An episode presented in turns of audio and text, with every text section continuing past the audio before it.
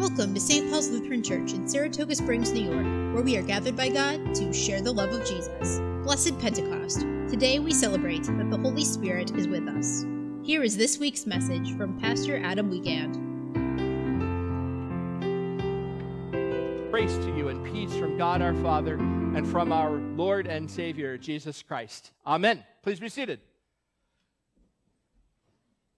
I love it when little babies start to babble. when they start to use their voice, this wonderful gift, and discover all the things and the noises that their mouths can make beyond the standard infant crying, it's great to hear them go, as if they are eh, completely understandable. Of course, you know nothing, but you speak back to them as if they are completely understandable because that's what moms and dads do. So when we have babbling going on, it might sound unintelligible from there, but here's a beautiful thing. God is able to understand them because God reads the minds and reads the hearts and reads the souls even of little infants because he loves them so much. So they babble on and on, and it is their kind of praise to God. When we think about babbling, however, as Jim read to us from Genesis chapter 11 before, that's the kind of babbling that we don't want. All right? What we have in infants is a babbling that is praise.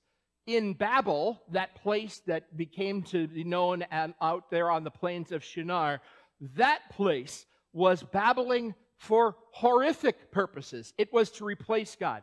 Just like I told the kids in the children's message, the whole intent of those people was to draw attention to themselves, was to find themselves at the center of the world.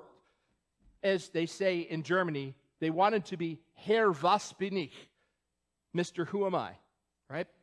They wanted to be recognized for their greatness, so they built a citadel, a city with a wall that was a military installation. And they built a tower that was so high it was reaching up into the heavens. It's up to you, Babel. Babel is the idea here. They wanted to be recognized. And God read not their building project, but He read their hearts, where they were constructing pride, sinful pride, where they were taking over what God what is God's rightful place. And so his strategy was not to destroy them, but to humble them.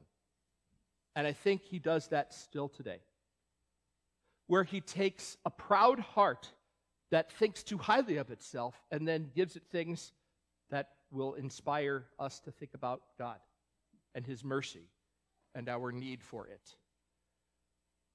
God is involved, He's engaged, and the Holy Spirit, as He's poured out on the day of Pentecost, is a reminder of this. We do not have a remote God. We do not have a distant God that is uncaring, unfeeling, uninvolved. He is here. He's with us. In holy baptism, we are reminded that He's actually dwelling within us. That is the home of the Holy Spirit in His church today. We carry Him around with us day by day. Wherever we go, God, Father, Son, and Holy Spirit, by the indwelling of the Holy Spirit, is right there along with us. And so we are invited to humble ourselves and babble no more. Because our temptation frequently is to babble pridefully before God, to heap up things, build a tower of our accomplishments, to build a tower of what we would look at and say, Look what I've done.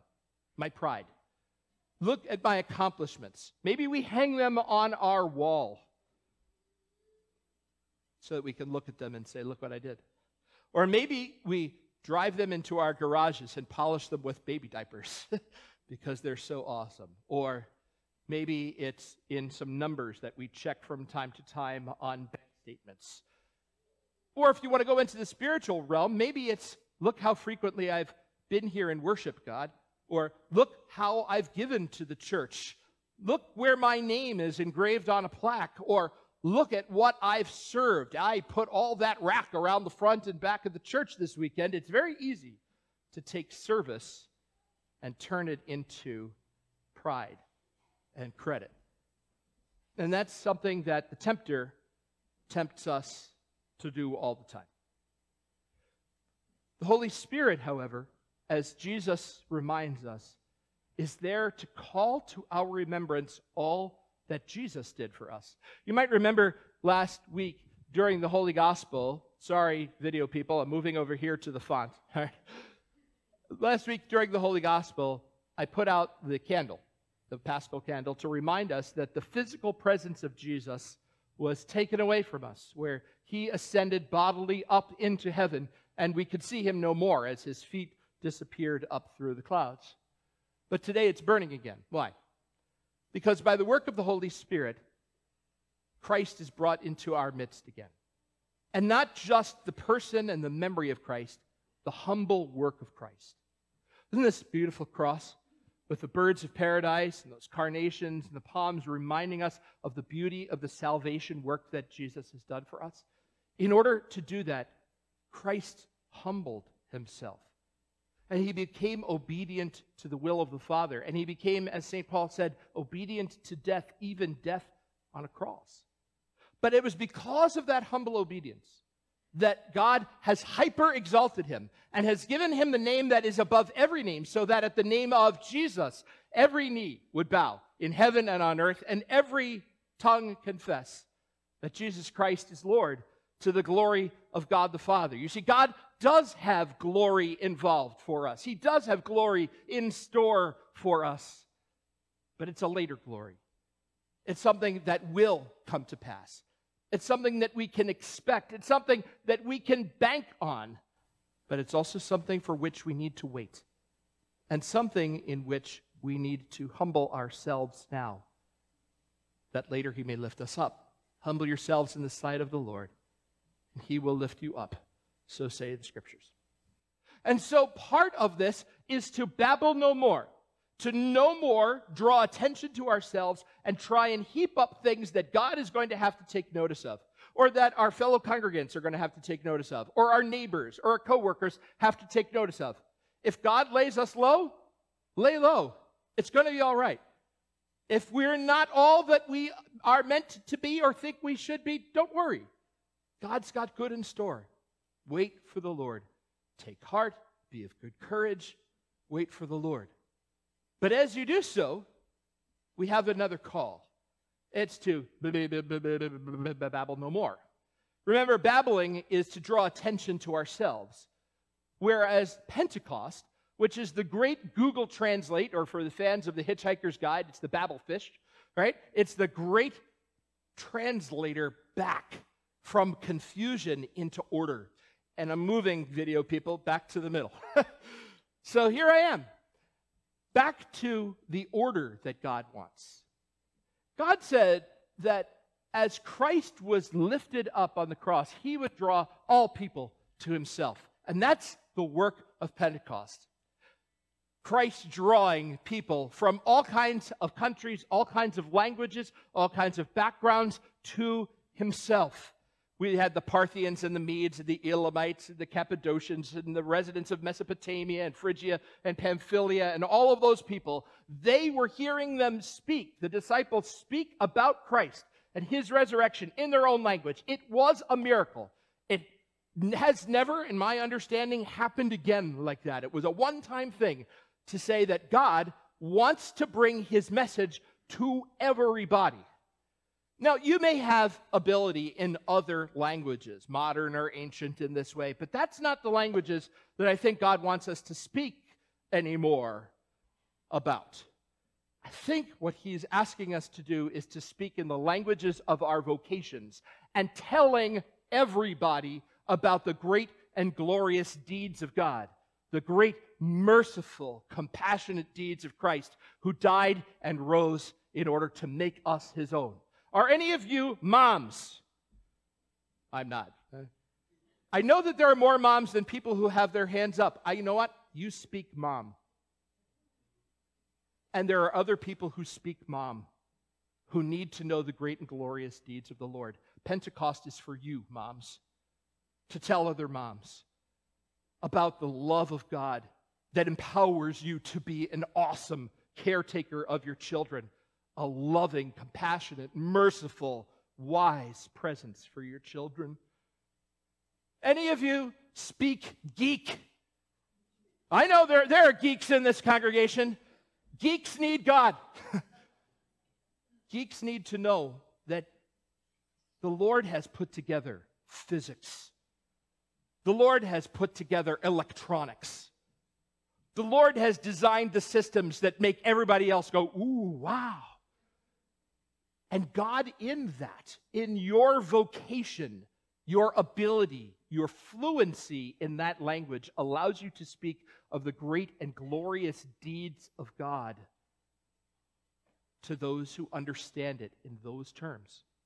Are any of you out there jocks? Uh, there are some. There you go, Karen. I, I was hoping you would raise your hand. You speak jock, don't you?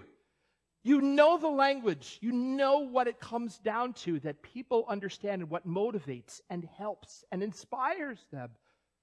God gave us the gift of athleticism, of physicality, of the joy of movement, of being successful and fair play and all of these things. You can declare the wonderful deeds of God to people who speak that language. Do you see where I'm going?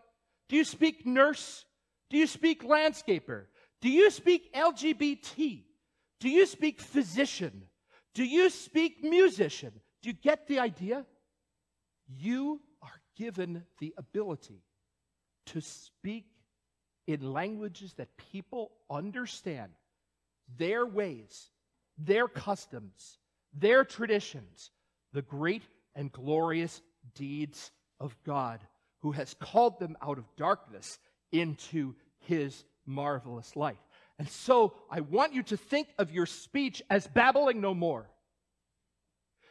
In your vocation, use your words, use your wisdom, use your God given and long time honed abilities to make much of Jesus who humbled himself not only for you, but for them and for the whole world around us.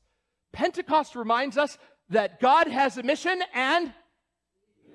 Oh, that was so weak. God has a mission and we are part of it. It's true. God has called you to be who you are. Just like he called those first disciples become apostles to proclaim the marvelous deeds of God, the great and glorious works of God. So, in your daily vocations, whether it's in the home, in the neighborhood, in the church, in the workplace, in the community around us, no matter where you are, babble no more. Speak clearly and translate for the world the God who loves them so much. In the name of the Father, and of the Son, and of the Holy Spirit who does empower you to do this. Amen. Please rise. Now may the peace of God that passes all of our human understanding keep your hearts and minds in the knowledge and in the speaking of Jesus Christ our Lord. Amen. Thank you for listening to our podcast. For more information about St. Paul's Lutheran Church, please visit spalutheran.org. God's blessings to you. Go in peace and serve the Lord.